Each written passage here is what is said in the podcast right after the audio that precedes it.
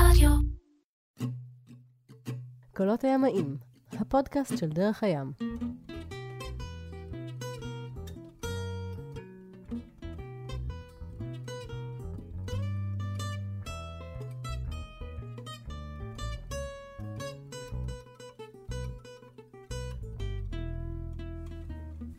אז שלום לכם קולות הימיים, הפודקאסט של דרך הים. אנחנו נמצאים, אני חושב, בפעם הראשונה בתולדות הפודקאסט הזה עם דוקטור יניב אלומה, שחלק מכם מכירים כהמדריך יניב אלומה, דוקטור לביולוגיה, נכון? ביולוגיה ימית. מה אפשר לספר לך? עשית את המאסטר שלך על דולפינים, את הדוקטורט שלך על ספוגים. ספוגים זה לא מה שאנחנו מכירים מהמקלחת. ספוגים כולם מכירים בתור בוב ספוג. זה דרך הילדים שלהם. אז מה זה ספוגים? בואו נתחיל מזה, למרות שהסיפור שלנו, אגב, נספר למי שתכף נגיע אליו, הוא סיפור מסע די פסיכי שקורה בשנות ה-70. נכון. תכף נגיע לזה. אז מה זה ספוגים? אוקיי. ספוג זה בעצם בעל חיים, שאפשר להגיד שהוא הבעל, הוא הרב-תאי הקדום ביותר שיש היום, שחי היום מבחינה אבולוציונית, אפשר להגיד שהוא הקדום ביותר. היה פה, כשהיו פה דינוזאורים כזה. דינוזאורים זה הרבה אחריו, הרבה אחריו. בעצם זה בעל חיים שעוד לא עבר התמיינות לאיברים, כמו שאנחנו מכירים, שיש ידיים או רגליים או זנב וראש. זה בעצם מעין, אפשר לקרוא לזה דרך התזונה שלו, למעשה מעין פילטר, שיושב על איזשהו מצע, הוא ישיב, הוא לא נוסע לשום מקום, הוא לא זז לשום מקום, ויש לו בעצם משהו כמו 4 שכבות של תאים, עם תפקודים שונים, ומה שהוא עושה בעצם, אפשר להגיד כל היום, זה לסנן מים, הוא פשוט שואב מים, דרך אגב, בכמויות אדירות ביחס לנפח שלו, אפשר להגיד שזו משאבה שקשה למצוא אולי דבר אפילו דומה לזה בעולם הטכני שלנו. ואין לו איבר שנקרא אימפלור.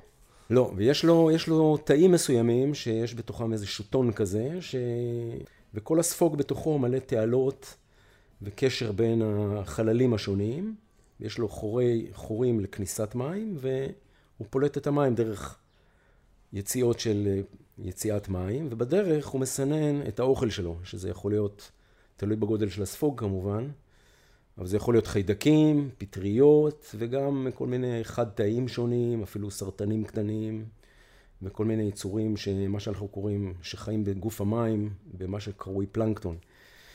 אז זה ספוג, אבל אני דווקא בעיקר חקרתי את השלד של הספוג, זה היה עיקר העבודה שלי, כי יש לו שלד מאוד מיוחד שהוא צורני, עשוי בעצם מזכוכית למעשה.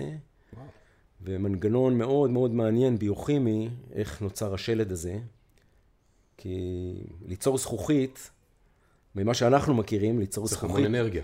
צריך המון אנרגיה, זה תהליך אגרסיבי מאוד מבחינה כימית, חומצות, חום מאוד גבוה וזה, וזה שיש בעלי חיים שיודעים לקחת כמויות מאוד מאוד קטנות של סיליקה שהיא מומסת במים, ולהשקיע אותה בתוך הגוף שלו וליצור מבנים ממש מדהימים מבחינה הנדסית בתנאים של pH של הים, ב-pH נורמלי ובטמפרטורה של הים. חומציות.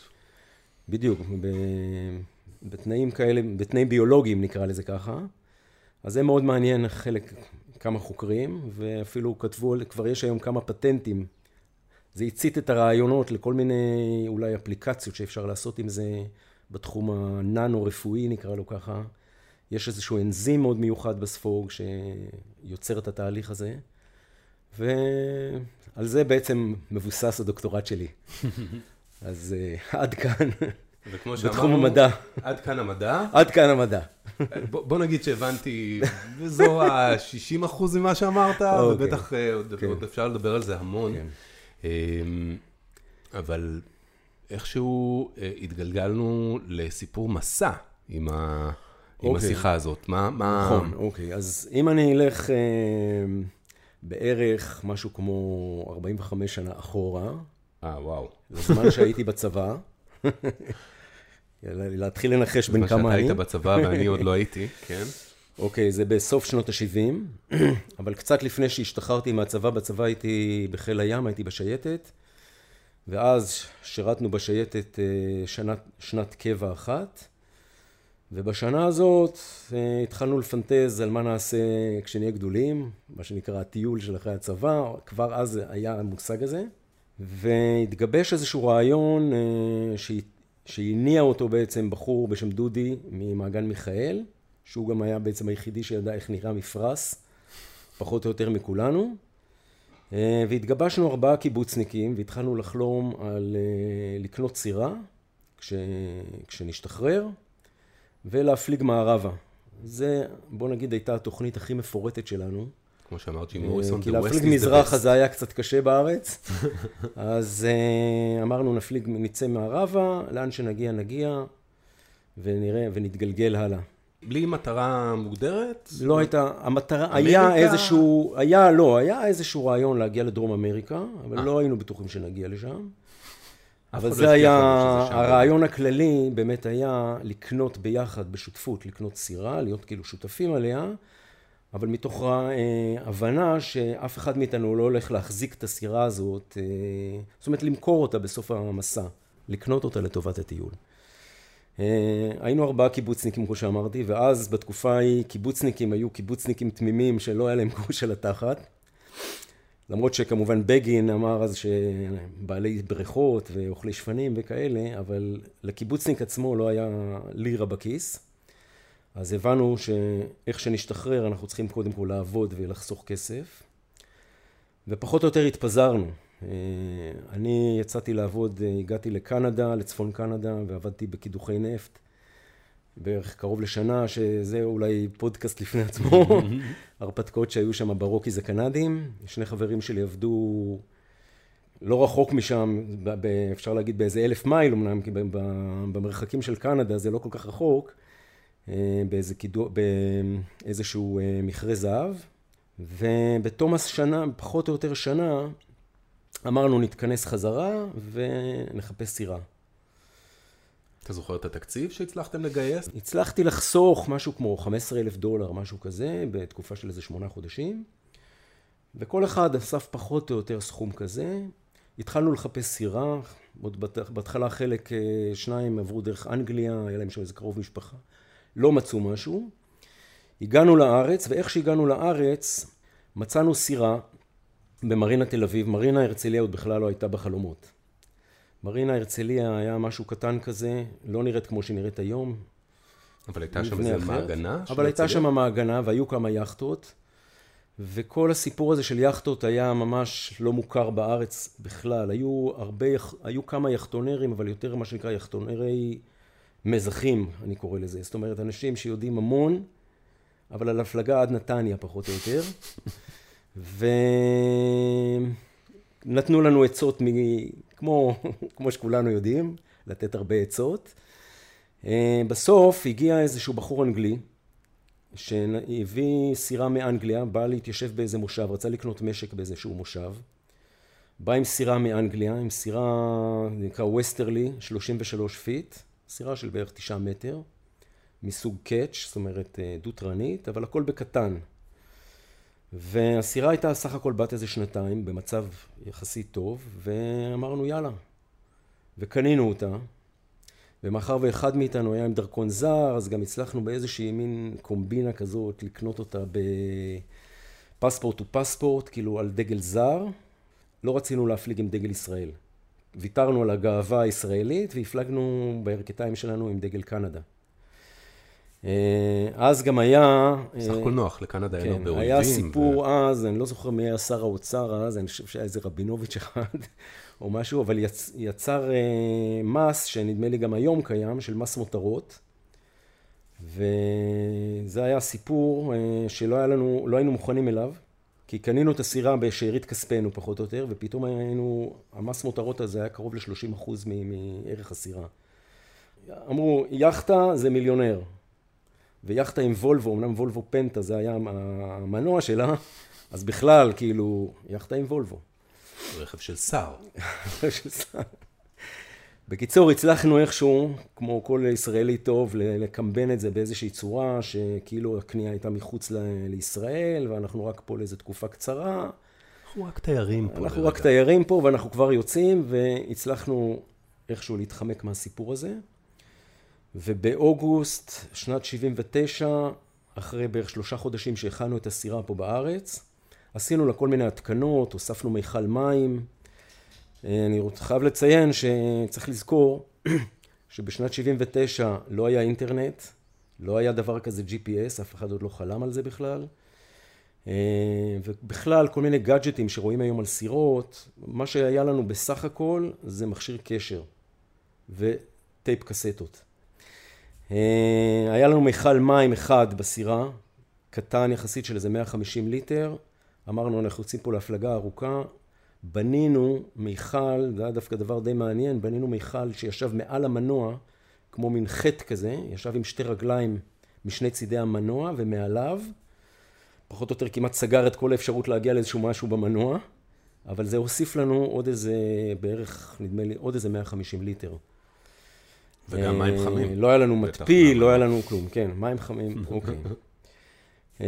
לא הייתה כננת עוגן גם לסירה הזאת, הגינה זה פשוט, היינו צעירים וחזקים יחסית,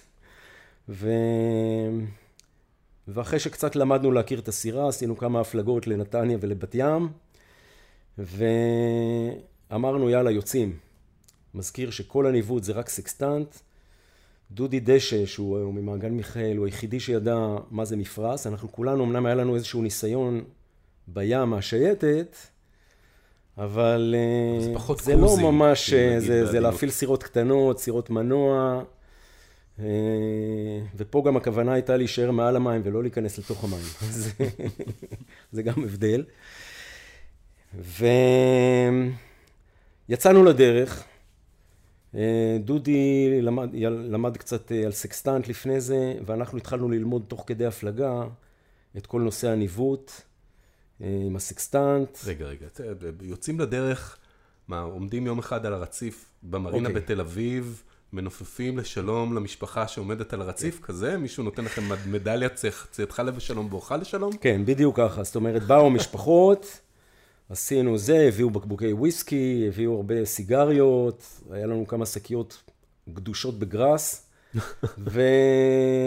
ויצאנו לדרך, נפרדנו מהם. נכון שביום השני היינו בערך בקו רוחב נתניה, משהו כזה, כי הסירה שקנינו, אמנם הייתה יחסית במצב טוב, אבל המנוע שלה היה גמור לגמרי, זאת אומרת, המנוע ידענו שהוא בעצם צריך שיפוץ, אבל לא היה לנו גם כסף וגם לא רצינו לבזבז על זה זמן, ואמרנו נסתדר, המנוע אכל יותר שמן מדלק, בוא נגיד ככה, והשתמשנו בו רק לטעון את המצברים איזה חצי שעה ביום, וממש לעשות רק את הכניסה והיציאה מהמרינות. אחרי זה בהמשך הדרך כבר עשינו לו איזשהו אוברול באיטליה, אבל ככה יצאנו לקפריסין. וככה חשפת שהגעתם עד איטליה. נכון. אבל הגעתם גם יותר רחוק, תכף נגיע לזה. אוקיי.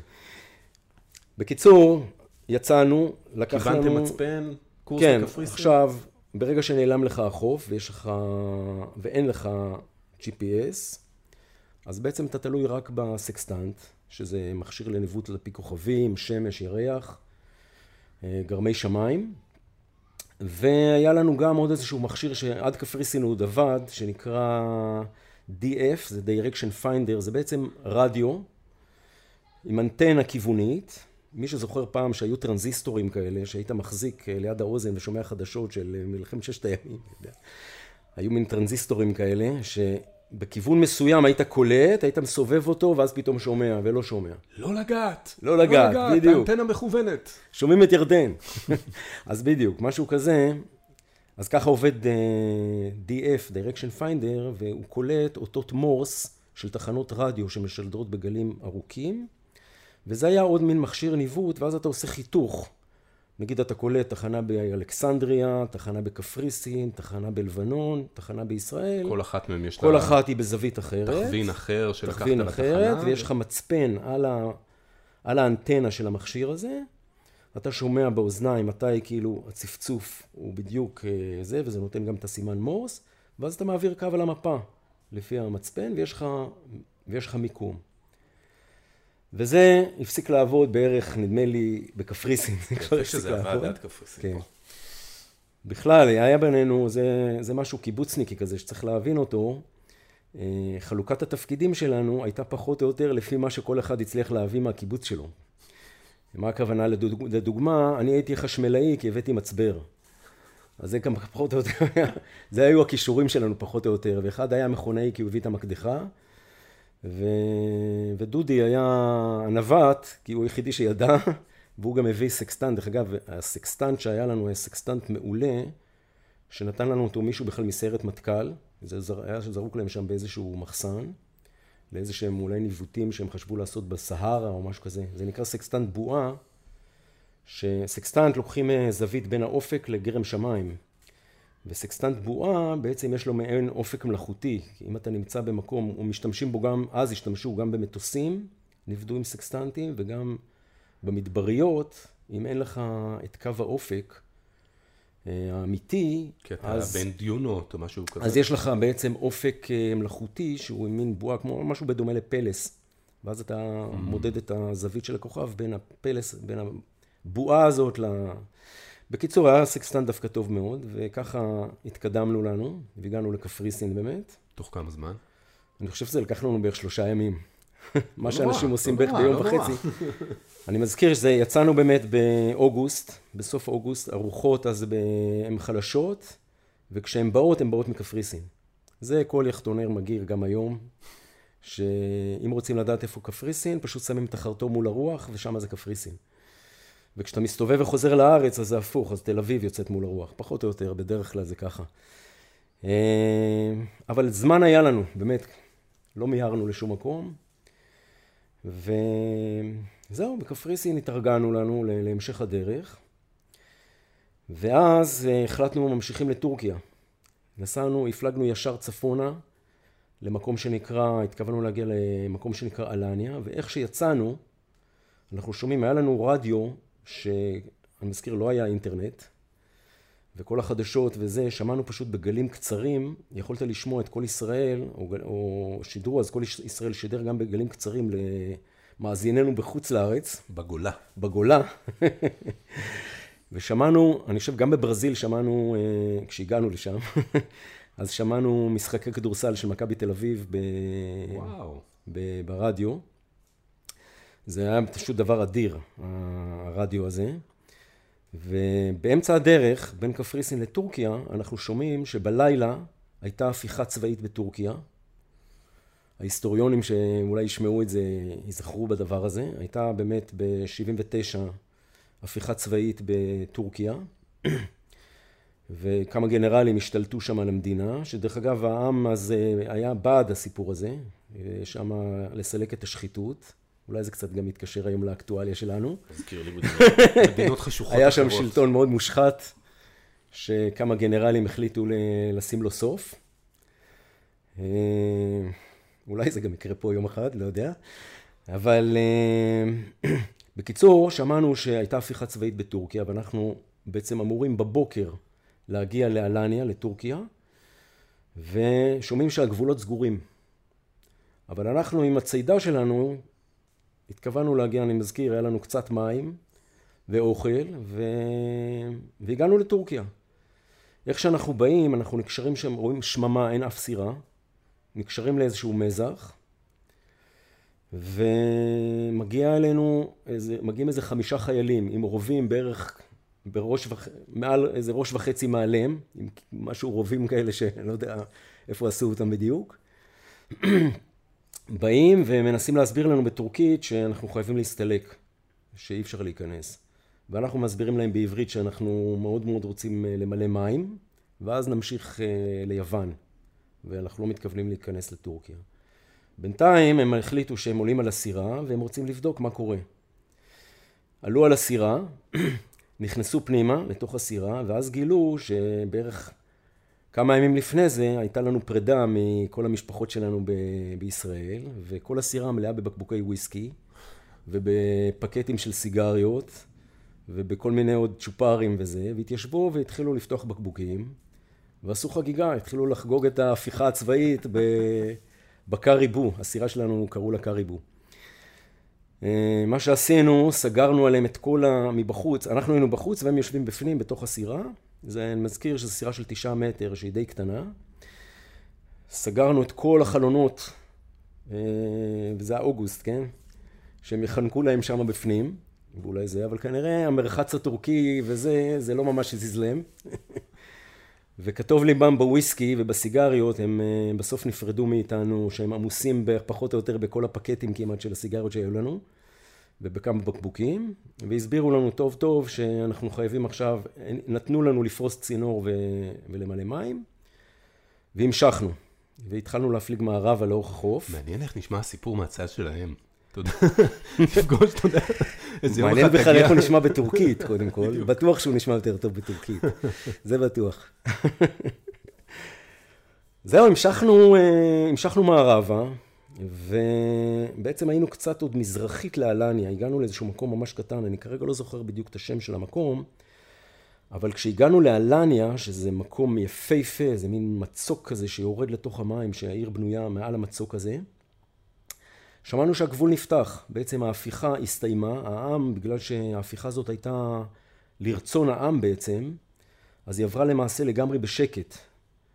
והם בעצם סגרו את הגבולות ליום אחד, ופתחו את המדינה נפתחה, אבל עם כל מיני הגבלות. זאת אומרת, בלילה היה עוצר, כל לילה. משען מ-11 בלילה היה עוצר עד 6 בבוקר, עוד 7 בבוקר, אבל הגבולות נפתחו. אז נכנסנו באלניה, והתחלנו ככה לטייל בטורקיה, ואני זוכר שהגענו לאנטליה, אפילו נסענו, עשינו איזה טיול גדול למזרח בכלל, באוטובוס, לא משנה לאיזה מקום של קקוניה, מי שמכיר קצת את טורקיה, מקום מאוד מעניין במזרח טורקיה. חזרנו, אני זוכר בלילה, הגענו לתחנת אוטובוס, ואז מסתבר לנו יש עוצר. נשארנו כמו עוד הרבה אזרחים טורקים, לישון על הספסלים עד הבוקר. זה היה הרגשה קצת מוזרה. אבל בסופו של דבר הגענו לסירה, וזהו, בטורקיה, בקיצור, לא היה לנו תוכניות למעשה, כמו שאמרתי, הפלגנו למעשה, כל המסע שלנו, לפחות בהתחלה שלו, היה בהפלגה פשוט ממקום למקום. כל פעם שמענו על מקום חדש, נפגשנו עם הרבה מאוד יחטונרים, ו... זה היה מפתיע לגלות ששם בעולם הגדול יש... מסתבר שיש עוד סירות, ואז גם למדנו קצת בדרך. אני מזכיר שהכל למדנו תוך כדי, מה שנקרא. גם את הניווט האסטרונומי, אני לפחות למדתי תוך כדי. בקפריסין כבר ידעתי להוריד כוכבים וירח ושמש ולעשות את כל החישובים, ולאט לאט התמקצענו בזה, וכשזה אמצעי הניווט היחידי שיש לך, אז אתה מוציא פיקסים טובים מאוד. ופשוט, כן, התגלגלנו ככה, למדנו את הדברים תוך כדי, ואז באמת שהכרנו עוד יחטונרים, הבנו גם כמה מעט יודעים בארץ על הפלגות ארוכות, בוא נגיד ככה, בתקופה ההיא.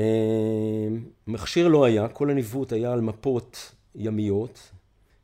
מפות ימיות עולות הרבה כסף, ורצינו מפות כמה שיותר שיהיה לנו. הייתה חברה בזמנו של הקיבוצים, חברת ספנות שקראו לה תרשיש. התחילה, ההתחלה שלה בכלל זה מספינות דייג, שהוא במעגן מיכאל, שדות ים וזה, והפכה להיות איזושהי חברת ספנות, שנקרא תרשיש. ואחד הסקיפרים, אחד הקפטנים של אחת האוניות, היה מישהו ממעגן מיכאל, והייתה שריפה שם באחת האוניות. ומה שהוא עשה, הוא הצליח להציל איזה בלוק אדיר של כל המפות של הים האגאי, כולל פלנים. פלן זה בעצם מפה מאוד מפורטת של מעגן, של אי קטן או של מעגן קטן, מאוד מפורטת. ופשוט היה לנו בנק אדיר של מפות של הים האגאי, שכולן היו חרוכות, כל השוליים שלהם היו שרופות. הם פשוט קנו, הם קנו פשוט סט שלם של מפות אדמירליות, ונתנו לנו את הסט השרוף, וככה יצאנו עם המפות האלה. ומה שקורה, אמרתי שפגשנו הרבה יחטונרים בדרך, פגשנו בעיקר יחטונרים שמפליגים מזרחה, שהפליגו לסוריה, ללבנון, גם לישראל, ומה שנהוג מאוד לעשות זה פשוט להחליף מפות. זאת אומרת, אנחנו הפלגנו מערבה, וכל מפה שעברנו כבר, נגיד, עברנו את טורקיה, והם באו ממערב, אז נתנו לנו מפות שהם כבר עברו, ואנחנו נתנו להם את המפות שאנחנו לא צריכים. וזה מאוד מאוד היה מקובל פשוט להחליף מפות אדמירליות בין הסירות. עכשיו גם בגלל שהיינו תפרנים, קיבוצניקים תפרנים, אז לא הגענו בכלל במרינות. הגענו רק במעגני דייג, בכל מיני מעגנים קטנים, שאין לך את מה שנקרא השירותים המפוארים של המרינה, אבל אין לך, זה לא עולה כסף כמעט, מקסימום אתה משלם על המים, או אם יש חשמל, אז אתה משלם על החשמל, אבל זה מאוד, הופך את הטיול למאוד זול, ומה שבעיניי עושה אותו גם הרבה יותר מעניין, כי אתה פוגש את האוכלוסייה המקומית, את הימאות המקומית. אתה פוגש דייגים, המון דייגים, וכל הדרך ניסינו לדוג, וכל דייג אומר לך את השיטה שלו, שכמובן רק היא עובדת. פה תחבר נוצה אדומה לחכה, ושם תעשה עם כוס פלסטיק. בקיצור, כל שיטות הדייג שפחות או יותר יש להם התיכון, למדנו. והמון אנשים שיש להם ניסיון באמת ימאים אמיתיים, בוא נקרא לזה ככה. יש מושג שנקרא ימאי של מים מתוקים. זה אני, סתם, זה מין כינוי כזה, למישהו שהוא יותר יושב... ימאי של אינטרנט. ימאי של אינטרנט. ימאי בזום, נקרא לזה ככה. אבל שם אתה פוגש באמת אנשים שמשפצים את המלואים שלהם ועושים דייגים שעובדים, ולמדנו מהם המון. ובכלל, כל נושא הלימוד, אני רוצה להגיד, בעצם אני, נגיד, הייתי 4 שנים בשייטת לפני זה, ורק שעליתי על הסירה הזאת, על הוויסטרלי הזאת, הבנתי כמה שאני לא יודע בכלל ימאות, והימאות הטובה בעצם, אפילו בדבר הכי בסיסי, איך לקשור סירה, אתה לומד ברגע שאתה צריך לשלם על הנזקים שלך. ובצבא, בשייטת, היה לנו צוות קדמי, ואתה יכול לקשור סירה איך שאתה רוצה, ומקסימום נשבר, והם יתקנו, ואתה פשוט לא יודע ימאות. אז בקיצור, אז למדנו המון בדרך, ממש בהתחלה, אז הפלגנו בטורקיה, ואחרי זה עברנו לים האיגאי. היינו קרוב ל0.5 שנה בעצם באים היוונים ובטורקיה, אולי לא 0.5 שנה, אבל עד תחילת החורף פחות או יותר. הגענו בסופו של דבר לסיציליה, אחרי הים היוני, וכמובן היו הרבה הרפתקאות בדרך. בין היתר, בגלל שהסירה שלנו עד סיציליה, למעשה, אמרתי, יצאנו בעצם בלי מנוע, למעשה הפלגנו כל הדרך בלי מנוע, אז היו קטעים של שטילים, של חוסר רוח מוחלט, שפשוט עמדנו. אני זוכר שבין הים היוני לאיטליה, לסיציליה, לא הייתה רוח בכלל, והסיגריות נגמרו, וגם הגרס נגמר כבר מזמן, והתחלנו לגלגל עלי תי, פשוט לפתוח תיונים ולעשן עלי תי. בלי רוח, בלי מנוע, בלי סיגריות, בים היוני. התחלנו להשתגע, בוא נגיד ככה. אנשים התחילו לזרוק כל מיני דברים למים. המים בטח כבר היו קרים. המים כבר התחילו להתקרר. זהו, הגענו לסיציליה. אני מציע שנעצור פה. בוא נעצור. כי עברנו בערך 0.5 שעה של פודקאסט. הזמן רץ שנהנים, ואני נהנה, אני לא יודע מה איתך. נעצור פה, נקרא לזה פרק ראשון עם דוקטור יניב אלומה, שמספר לנו על מסע שקרה ב-1979, ונמשך יותר מ0.5 שנה, בוא נגיד, לא נסגיר את הפרטים ואת ההמשך. תמשיכו להאזין, הפרק הבא שלנו יהיה הפרק השני ביחד עם יניב אלומה. קולות הימאים, הפודקאסט של דרך הים. סוגרים פרק, תכף פותחים עוד אחד.